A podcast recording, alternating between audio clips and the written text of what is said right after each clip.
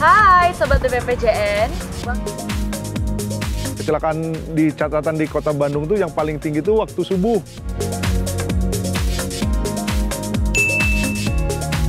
Hai Sobat BPPJN Welcome to podcast BPPJN DKI Jakarta, Jawa Barat.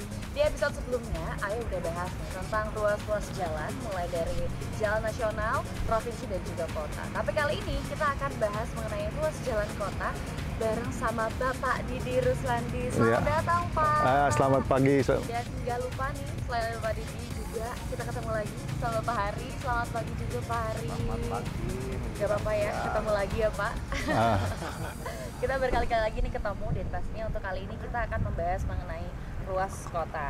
Nah, eh, untuk Bapak Didi sendiri boleh Pak mungkin diperkenalkan sama sobat BPPJN nih, Bapak Didi ini sebagai siapa dan juga bertugas di mana? Iya. Saat ini saya eh, bertugas di Dinas Pekerjaan Umum Kota Bandung yang mengena- yang menangani kebinamargaan sama sumber daya air itu baru bertugas Maret 2000 eh, 2019 gitu. Jadi mungkin hampir dua tahun Maret tahun depan lah gitu ya. Itu, itu eh, mungkin se- sebut sebelumnya se- saya lama juga di DPU, cuma sempat sempat melanglang dulu ke Dinas Perhubungan selama tiga tahun. Gitu. Jadi orang PU lah. Jadi Bapak ini mengelola, eh, termasuk yang mengelola juga ruas jalan di Kota Bandung. Boleh dong Pak diceritain sedikit nih tentang pengelolaan infrastruktur di Kota Bandung itu seperti apa sih? Eh, visi kota itu sebenarnya ada tiga yang sangat dominan di eh, Dinas Pekerjaan Umum Kota Bandung. Yang pertama adalah Jalan Mantap, yang kedua eh, eh, apa namanya bebas banjir gitu. Yang ketiganya adalah eh, Bandung Cang Baranang katanya gitu ya PJU mengenai penerangan jalan umum. Eh, ini ada satu eh, sampai 2021 kelihatannya PJU masih di PU sampai nanti 2022 dialihkan ke perhubungan gitu.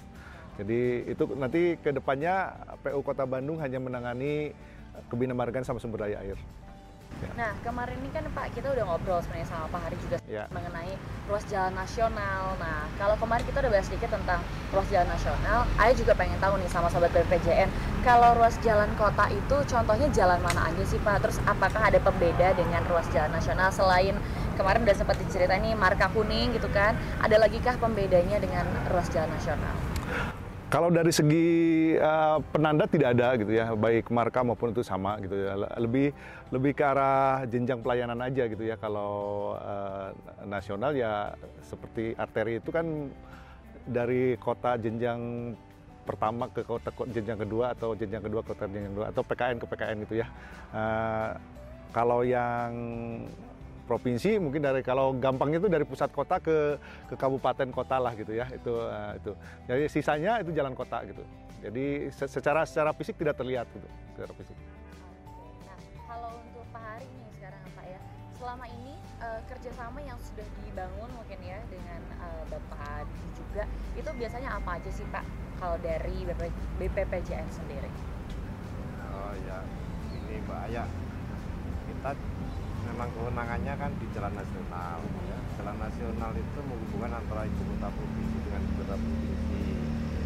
Nah itu kan mesti melewati kota, Ya. kota kabupaten, Betul. kota juga kota-kota besar seperti Bandung.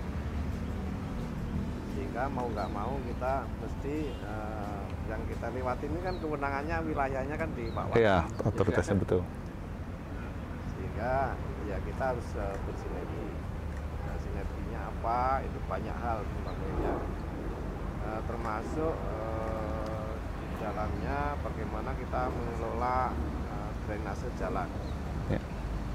jalan kita ini misalkan eh, selokan ya samping kanan kiri jalan itu kan dia pasti dia juga menampung tidak hanya dari jalan nih Hmm. ya, tapi dari kawasan permukiman dari kawasan kota yang lain permukiman Ya. lain gitu ya Nah, ya otomatis kan eh, air yang masuk ke selokan itu kan kita harapkan kan ya sudah berupa air tidak berupa sampah berupa macam-macam Nah ini kan ini yang membina warga ini kan Pak Wali Betul. dan dengan SKPD-nya.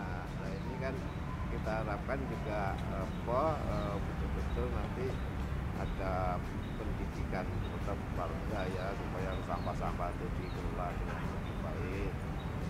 pisah kalau perlu gitu kan. Betul betul. Sehingga masuk itu sudah iya. Yang kedua juga ini Pak Didi tadi kita ngobrol-ngobrol itu kan ada juga program-program ya supaya air yang masuk itu akan sedikit mungkin. Jadi karena tadinya kan ini masih apa eh, lahan yang masih terbuka akhirnya menjadi perumahan menjadi kantor menjadi apa lah itu kadang-kadang kan air yang tadinya meresap menjadi lari ke selokan nah ini Iya. kan ada program ya Didi Betul. bisa diceritakan Itu mungkin untuk menahan itu mau mau dibuat untuk resapan apa retensi dan sebagainya beliaunya ya iya Nah, ini salah satu eh, sinergi terhadap eh, drainase ya. Kemudian nah, kalau terkait dengan lalu lintas, lalu lintas yang kita udah tahu kan kalau begitu masuk dalam kota itu biasanya macet, iya ya kan? Nah, supaya nggak macet, kalau bersentuhan dengan jalan nasional maka kita membuat program yang bersama, gitu kan? Seperti contohnya ini kita eh, akan membangun flyover Popo dekat sini Ya. Nah, tujuannya apa? Supaya kemacetan itu dikurangi. Di situ sangat apa, padat sekali lalu lintasnya dengan membuat flyover. Kemudian pernah juga kita eh, kerjasama membuat eh, flyover pelangi ya. iya betul Pelangi itu juga kerjasama antara PUPR dengan eh, pemerintah kota. betul Terus kemudian ke depan masih banyak lagi nih. Kita kan akan membangun apa yang kita sebut dengan eh, UTR itu Bandung Interurban Road iya Project. UTR. Itu nanti awalnya itu dari Paspati. Begitu keluar tol Pastiun terus ke timur terus eh, lewat Bandung satu sampai depannya kantor kita ini nanti terus muter ke arah Gede Bagi. iya Di sana sudah bisa langsung masuk tol Gede iya Bagi. betul aksesnya Sudah kita bangun. iya Kita sudah bangun dari tol akses Gede Bagi nanti akan. Sehingga ini akan bentuk satu jaringan eh, istilahnya itu ada lingkarnya, nanti ada radialnya. Betul jaringan umum itu. Oke, jadi itu beberapa ya sinergi yang akan dikerjakan dan juga sedang dikerjakan ya Pak. betul Tapi kalau sekarang nih untuk Pak Didi sendiri, kan Kota Bandung ini sebagai ibu kota Jawa Barat ya, pastinya jadi sorotan banget nih untuk warga tentang bagaimana sih infrastrukturnya, terus apa saja yang sedang dikerjakan. Boleh tahu dong Pak untuk Pemkot sendiri ini mungkin yang sedang dikerjakan, Ya. juga yang akan dikerjakan dalam waktu terdekat ini apa saja? Kalau sekarang justru ketika eh, pandemi COVID ini kita mengalami penurunan anggaran yang sangat besar sekali gitu ya. Jadi relatif tidak ada pekerjaan besar, adapun eh, peningkatan itu kemarin yang lelang pun hanya empat buah itu pun DAK gitu. Jadi hampir tidak ada lebih ke arah pemeliharaan gitu ya. Tapi eh, ke depannya kalau tadi oleh Pak Hari disampaikan proyek-proyek besar Bandung udah udah nggak mampu lah dari segi anggaran Pa- paling mengandalkan pusat atau atau provinsi gitu. Tapi di di samping itu eh, kan kalau ada istilah di sekarang mah tujuan dari pembangunan prasarana jalan itu kan sebenarnya masalah kem- eh, menyelesaikan kemacetan gitu. Tapi sebenarnya di di luar itu ada ada ada pepatah yang mengatakan bahwa membangun jalan baru itu sebenarnya mendatangkan masalah baru juga gitu. Betul ini akan akan selesai eh, untuk jangka waktu setahun dua tahun tiga tahun mungkin ya begitu empat tahun lima tahun macet lagi gitu ya. Jadi eh, bahwa pembangunan infrastruktur masih masih dibutuhkan ya gitu. Kota Bandung tuh kalau nggak salah dari kan idealnya katanya 20% ya, tapi Bandung tuh masih berapa di angka 13-an kalau nggak salah ya eh, luas jalan ter- terhadap eh, rasio terhadap kota itu.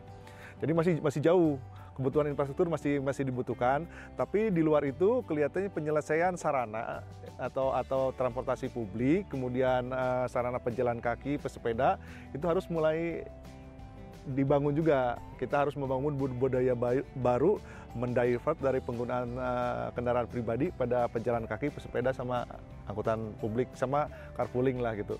Tanpa itu Bandung stuck loh jadi itu gak, gak akan bisa ke mana-mana gitu. Karena eh, kotanya kecil kemudian juga eh, banyak sekali heritage yang nggak mungkin dibongkar dan lain sebagainya. Sekarang untuk eh, apa namanya jalan layang aja itu sel- selalu ada pertentangan di di dalam kota tuh dengan dengan dengan dengan komunitas heritage gitu. Banyak banyak yang itunya eh, ketakutan bahwa kotanya akan jadi kumuh gitu ya. Itu kan masalah tersendiri gitu. Jadi eh, di luar di luar pendekatan infrastruktur kita harus juga di, di luar pendekatan sarana eh, prasarana kita juga harus melakukan pendekatan perbaikan sarananya gitu ya. Jadi dua itu harus kita eh, seimbangkan lah gitu. Nah, itu tadi menyangkut eh, hal-hal yang seperti eh, ada yang bagian dari orang-orang yang senang banget nih tentang heritage jadi kota Bandung juga mulai agak ketakutan takutnya kalau ada pembangunan akan merubah gitu Iya, ya, betul. kota tersendiri. Nah berarti banyak banget ya Pak warga yang kritis eh, mengenai infrastruktur pastinya di kota Bandung. Betul, nah, betul. Boleh diceritain juga Pak untuk kewenangannya sendiri nih mungkin seperti apa sih dari Pemkot ketika ada pembangunan itu seperti apa terus juga ketika mungkin uh, warga ingin uh, melakukan uh, suatu memberikan saran mungkin atau kritik itu seperti apa juga kewenangannya. Iya, jadi eh, karena di di dalam pembangunan kota membuka ruang pada komunitas heritage itu untuk untuk memberi memberi masukan dan ini termasuk yang sangat didengar gitu ya. Eh, oleh karena itu eh, sa- sangat beruntung sebetulnya kalau jalan nasional khususnya Soekarno Hatta itu relatif jalan baru lah gitu ya. Di situ tidak ada permasalahan sosial yang yang sepelik di dalam kotanya gitu ya. Jadi itu mungkin ke sini pun sama lah, mungkin ya ke, ke- ke- boleh dibilang kota baru lah, bukan di, di kota lama. Kalau kota lamanya itu yang yang agak yang agak rumit. Sementara permasalahan yang paling numpuk itu justru di situ gitu. Ya macet, ya polusi, ya dan lain sebagainya. De- degradasi kota justru terjadi di situ gitu. Jadi kelihatannya di kota lama itu harus mulai bergeser seperti tadi ke arah eh, eh, pendekatan transportasi yang humanis itu ya, yang jalan kaki, bersepeda, kemudian menggunakan transportasi publik, carpooling dan lain sebagainya gitu ya. Kalau di ke eh, apa namanya di luar kota lamanya mungkin masih masih bisa lah. Gitu. Oke. Nah, kalau kemarin sebenarnya di episode sebelumnya eh, Iya. sedikit nih ketika warga ingin memberikan eh, kritik dan saran kepada BPPJN itu bisa disampaikan langsung karena ada juga sosial media dan lain-lain. Tapi kalau untuk ke Pemkot sendiri Pak, bagaimana nih untuk eh, Pemkot bisa menampung gitu ya eh, keluh kesah dari para warga mengenai ruas jalan ataupun infrastruktur lainnya? Sama juga kita ada media sosial baik itu di apa eh, Instagram, kemudian Facebook, kemudian Twitter juga ada aplikasi lapor ya. Jadi itu bisa bisa dilakukan. Dan di aplikasi lapor kalau nggak salah besok ya kita dapat masuk 6 eh, 6 apa enam terbaik lah gitu untuk untuk respon terhadap eh, terhadap keluhan warga gitu ya. ya. Berarti ke- keluhan yang disampaikan juga bisa dalam waktu yang singkat ya Pak ya? Betul, Bisa betul. Langsung.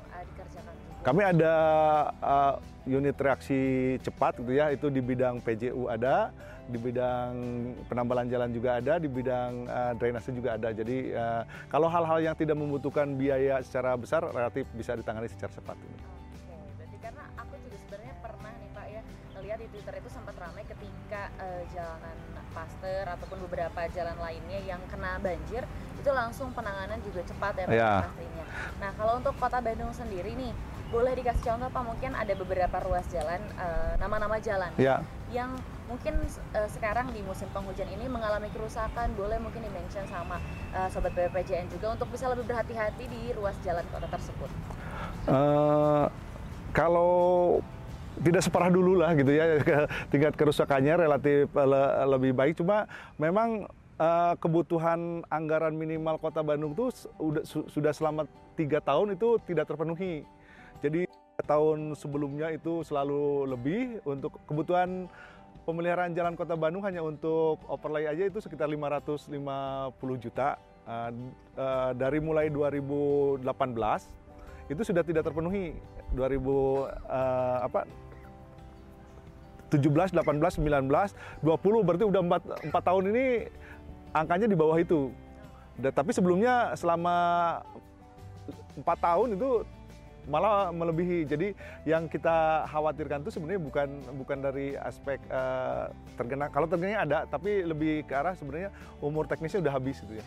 Itu yang yang lebih kami khawatirkan. Oke, nah untuk musim penghujan nih Pak, akan ada beberapa ya jalanan yang memang terendam banjir. Ya. Paster, terus juga Cikadut dan Gede Bage nih. Mungkin Ya. ada sinergi apakah yang diberikan Pemkot dan juga BPPJN ini ketika ada masalah-masalah di ruas jalan tersebut karena itu jalan-jalan yang memang banyak dilalui juga Ya. dan juga memang permasalahannya masih terbilang masih sering terjadi lah Betul, sampai saat ini.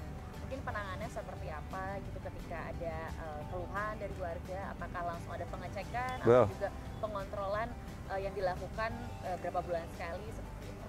Iya. Jadi ruas-ruas jalan yang kalau banjir itu selalu trending itu yang pertama Pasteur, kemudian Gede Bage, Cikadut, kemudian eh, apa Pagarsih, eh, Kopo sama sama Cibaduyut ya, ya itu di antara di antaranya. Nah kalau yang di eh, apa Pagarsih itu Alhamdulillah tahun kemarin relatif tidak ada banjir yang ke jalan lagi karena kita salah satunya membangun kolam retensi di Jalan Bima. Tapi itu, aduh minta ampun sedimennya begitu hujan dua kali aja pak, itu sedimennya udah penuh. Jadi eh, men- mengindikasikan bahwa di lahan di atas tuh kritis gitu ya Pak. Jadi kenapa PU juga sekarang tiba-tiba ikut tanam gitu di atas. Karena tanpa gitu penyelesaiannya eh, hanya parsial aja tidak tidak permanen gitu ya. Kemudian yang di Gede Bage sekarang juga sedang membangun kolam retensi. Mudah-mudahan di akhir November itu beres. Kemarin kita sudah dikeruk pemulihannya alhamdulillah sampai hari ini kemarin ada genangan tapi tidak terlalu besar masih bisa dilewati. Mudah-mudahan itu juga bisa membantu. Kemudian yang di Cikadut sebenarnya sungainya udah kita bikin sedimen trap di atas pak di sungai Cikilai gitu ya. Eh, tapi kemarin waktu banjir yang kedua tuh saya lewat. Ternyata ya masih masih ada banjir pak tapi su- sungainya tuh kecil. Jadi lebih lebih dominan dari dari eh, dari pemakaman yang itu yang masuk ke situ ya. Jadi mungkin akan ada pembuatan sumur-sumur retensi di di di pemakaman gitu ya. Kalau yang eh, apa namanya di Cibaduyut itu sebenarnya mau ada sumur imbuhan dalam tapi kemarin karena ada proyek KCIC, KCIC yang mau bikin, akhirnya kita alihkan gitu.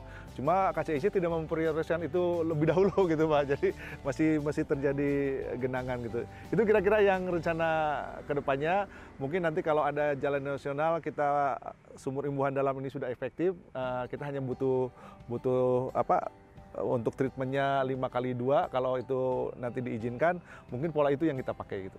Nah itu dia Sobat BPJN beberapa jalan eh, ruas kota ya pastinya yang sudah diberitahu oleh Bapak Didi dan juga penanganannya pasti Ya. Bapak ya. Jadi tenang aja kalau Sobat BPJN mau berkeluh kesah pasti didengar tenang aja. Banyak banget ini bakal cepat ya Pak penanganan juga ya. Insya Allah. Sebisa mungkin Betul. pasti ya langsung dilakukan. Nah sekarang kita balik lagi nih sama Pak Harisuko ya. Ayah mau tanya nih Pak, kan Kota Bandung sendiri punya ikon yaitu flyover Pasupati. Ya.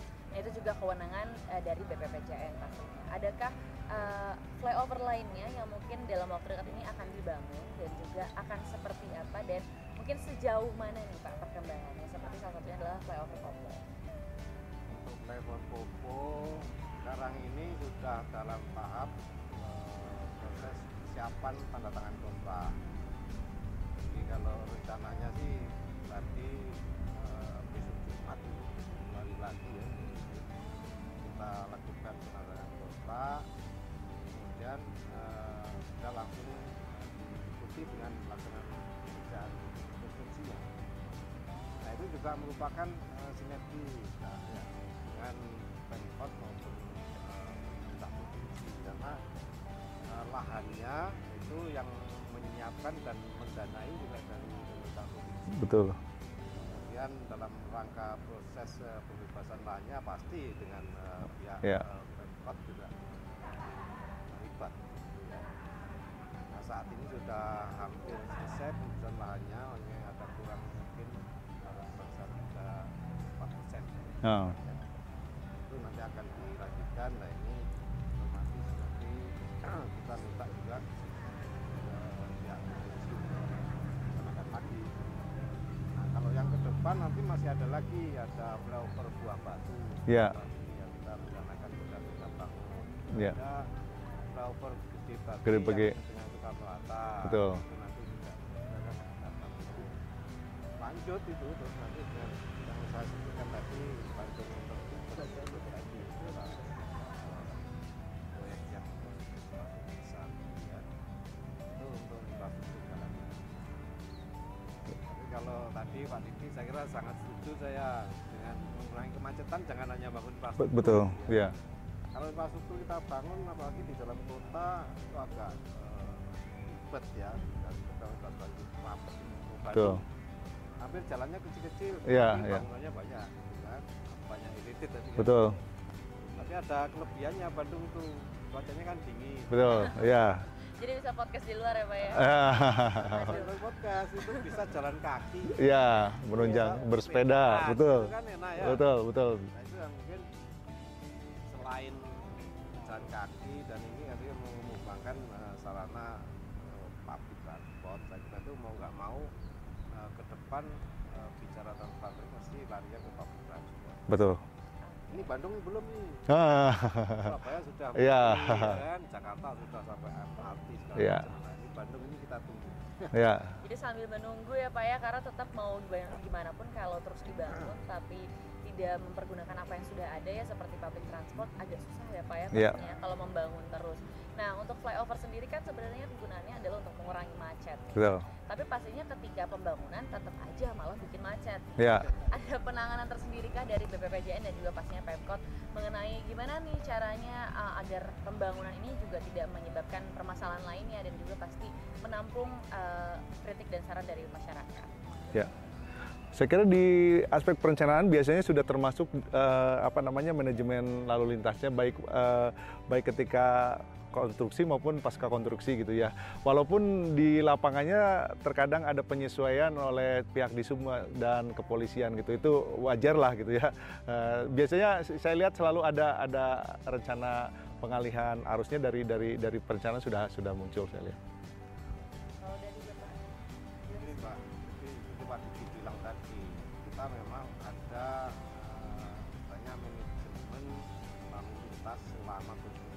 Iya, itu kita lakukan. Untuk popo khususnya gitu ya, kita eh, strateginya itu eh, tahapannya nanti kita bangun eh, jalan samping dulu. oh ya, Jadi istilahnya fronted. nanti. Ya, kalau bahasa kerennya kalau jalan samping lah. Ya, Jalan samping kita bangun dulu, baru kita bangun strukturnya. Hmm. Jadi nggak boleh kita bangun strukturnya dulu, nanti uh, Ko- kredit nggak ke mana? Ya. Sehingga kalau jalan sampingnya sudah kita bangun, kapasitasnya yang sekarang sama dengan kapasitas jalan sampingnya, ya, otomatis kan ini sudah kita bisa kita lewatkan ya, betul. ya mengurangi risiko. Itu yang satu, itu tahapan. Kemudian juga kita uh, memilih uh, bentuk strukturnya itu yang uh, memungkinkan supaya uh, tidak terlalu lama Am- untuk uh, apa misalkan harus di tempat. Ya, Kita So. semua sistemnya itu precast. Kecuali kalau yang tiang-tiangnya. Ya. kan. Tapi kalau yang istilahnya balok-balok balok kalau anu gitu ya. Itu Ya. precast. Jadi tinggal datang ke situ nanti ditaruh di atas. Sistemnya Ya. gitu sehingga mengurangi. Nah itu dari sisi eh, tahapan sama metode kerja. Tapi di yang lain ya memang tadi ada kita dengan polisi lalu lintas dengan dinas perhubungan. Itu kita eh, harus melakukan koordinasi dan perencanaan pengaturan lalu lintas. Ya. baik sebelum kita planning gitu Ya. ya kemudian selama ini kita evaluasi terus. Ya, kita lakukan yang sudah eh, berjalan misalkan kita di Cilenyi ya. Di Cilenyi itu kan kita membangun interchange untuk eh, jalan tol Susulan ya, itu kita lakukan terus evaluasi evaluasi terus dengan apa dinas perhubungan provinsi kota kabupaten misalkan kabupaten bukan ya kabupaten betul.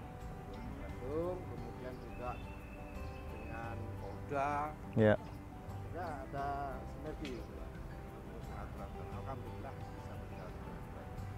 Nah itu dia tadi uh, penyampaian dari Bapak Hari juga mengenai uh, apa saja sih yang mungkin sedang dikerjakan gitu ya Pak ya dan bagaimana penanganannya apalagi mengenai flyover yang sedang uh, dibangun yang mau dibangun ini apa yaitu flyover Kopo dan juga masih banyak sebenarnya sobat BPJN.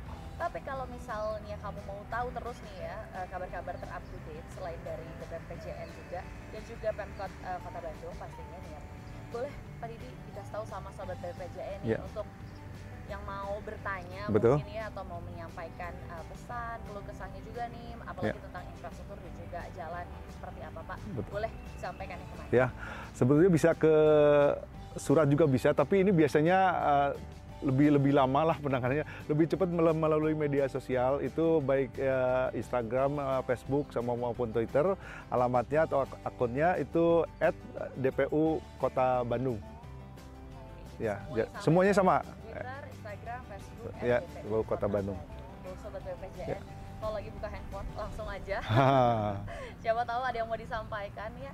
Dan eh, ada satu hal lagi juga nih untuk Pak Hari ya, kan eh, tidak hanya meng- membahas tentang jalan juga nih Pak ya, karena infrastruktur juga eh, mengenai taman juga ya Pak, ada yang sekarang ini sedang dibangun taman yang di Cibiru. Itu bagaimana Pak perkembangannya? Ya, itu makasih itu Taman Cibiru itu sebenarnya kan memang eh, ada eh, keinginan dari Pak Wali ya Pak Betul. ya. Itu untuk jadi istilahnya membuat dari Dirgantara ya Pak. Di- batas-batas gitu. Iya, iya. Batas-batas eh, Kota. kota ini dipercantik. gitu. Ya, gerbang gerbang Nah, kota. oh, gerbang lah masuk kota Bandung dari arah barat, dari arah timur, dari arah selatan, dari Ya. arah utara akan dipercantik. gitu Ya, kan. ya. Nah, dengan taman-taman tadi. Karena di Cibiru itu merupakan jalan nasional yang pintu masuknya, nah, Ya. makanya ada sinergi. Beliaunya yang punya konsep membangun, kemudian minta izin ke kita, kemudian kita ada diberikan saran-saran dan sebagainya sehingga nanti supaya eh, fungsi jalan sebagai jalan itu kan fungsi jalan arteri itu tidak itu yang mengenai taman. Tapi ada lagi sebenarnya terkait dengan pertamanan ini. Karena kan jalan nasional ini kan panjang ya tadi ya. Ada jalan dari Soekarno Hatta. eh, itu sampai tembus ke Cilenyi. Iya. itu kan lewat Nasution ini. Ada juga jalan Soekarno Hatta itu dari yang barat utara barat Iya. utara. Kemudian ada lagi jalan tol kan jalan tol dari eh, mulai Pasteur itu gitu Ya. kemudian sampai ke eh, Cilenyi, juga. betul. Kan jalur-jalur kemudian ada yang jalur utara selatannya tadi ada Abdurrahman Abdurrahman Saleh. Ya. kemudian ada Pasir Kaliki Betul. kan gitu ya Pak ya itu juga ada jalan-jalan kita yang di mana ada kita kan ada pohon-pohonan eh kalau tebang satu harus ditanam Nanam lima lima, ya, kan? ya, ya. sehingga tetap Bandung ini tetap hijau ya. Oke, itu salah satunya Pak ya. Dan Iya. pesan nih kalau dari Pak Hari untuk eh, warga Kota Bandung pastinya Pak terkait jalan nasional dan juga infrastruktur itu seperti apa? Ya, terima kasih kesempatan memberikan pesan. Pesan saya eh, supaya jalan arteri dan jalan kolektor yang menjadi kewenangan balai ini bisa berfungsi dengan baik. Itu kami mohon supaya warga-warga tidak membuang sampah di drainase jalan atau di mana ya supaya bisa semuanya itu bisa terkendali. Kedua juga sekali mohon warga ini supaya hati-hati nih kalau udah mulai jalan ini sekarang kan satu jalanan yang kedua juga bahaya dari angin ribut ini Ya, betul. ya. musim-musim penghujan ini kami mohon lebih waspada supaya kita hindari hal yang tidak kita inginkan Ya. itu terutama dengan Oke. Bo, Kalau itu dari Pak Hari ya. Sekarang ini yang terakhir untuk Pak Didi. Gimana nih Pak? Pesannya untuk warga Kota Bandung mengenai eh, infrastruktur, mengenai jalan juga, apalagi yang tadi disampaikan bahwa eh, public eh, transportation juga harus dipakai dengan Ya. baik ya Pak. Boleh disampaikan Ya. Kota Bandung. Jadi tadi udah disampaikan oleh Pak Hari bahwa di musim hujan terutama gitu aspek safety berkendaraannya mungkin harus ditingkatkan terutama ketika ada genangan jangan diterabas begitu saja takut ada lubang gitu. Apalagi kalau motor sama pesepeda mah nggak stabil gitu ya. Terus yang kedua juga semua fungsi dari jalan termasuk trotoar di dalamnya kalau bisa mah jangan di jangan digunakan yang tidak semestinya gitu. PKL jangan jangan berjualan di trotoar lah gitu ya. Kita tuh udah jalan sempit, hak pejalan kakinya juga begitu uh, minim gitu, tiba-tiba diambil oleh uh, yang tidak berhak gitu ya. Jadi biar berikan pada yang berhak ya, pejalan kaki, berjalan kaki di trotoar dan juga uh, semua hal gitu ya. Uh, hak hak-hak ketika aturan lalu lintas juga dipenuhi gitu. Jangan sampai ketika haknya pejalan kaki diterobos dan itu yang paling banyak menimbulkan kecelakaannya. Kecelakaan di catatan di kota Bandung tuh yang paling tinggi itu waktu subuh uh, di persimpangan. Karena orang menganggap mungkin dari dari kaki simpang yang lain tidak ada kendaraan begitu merah dia terobos aja gitu. Itu yang paling banyak kejadian gitu. Jadi uh, taat aturan juga gitu. Itu itu mungkin. Boleh dicatat warga kota Bandung? Ya. bahwa udah dapat pesannya dari Pak Haris Supos selaku dari Kepala Balai dan juga dari Pak Didi Ruswandi ya. Dari ya. BPU Kota Bandung. Nah itu dia seru sekali Pak pembahasan hari ini mengenai Kota Bandung dan juga sedikit mengenai jalan nasional pastinya. Semoga Bapak Hari dan juga Bapak Didi sukses selalu. Amin. Sehat selalu Saya. ya Pak, apalagi di tengah pandemi ya. seperti ini. Tenang aja ya untuk sobat BPJN, kita semua sudah melalui uh, protokol kesehatan ya. dan juga pastinya jaga jarak ya susah nih agak jauh. Nggak boleh deket-deket sama kaya. Bahaya. Bahaya. Bahaya. Bahaya. Nah itu dia. Terima kasih banyak loh Sobat BPJN sudah uh, mendengarkan dan pastinya juga sudah menyaksikan podcast ya, episode ketiga ini ya tentang infrastruktur dan juga uh, jalan di kota Bandung. Nanti kita bakal lanjut lagi di episode selanjutnya yang pasti akan ada bahasan yang lebih seru lagi. Makanya kamu selalu uh, tonton untuk podcast BPPJN DKI Jakarta Jawa Barat yang pastinya di YouTube Balai 6 Jakarta. See you.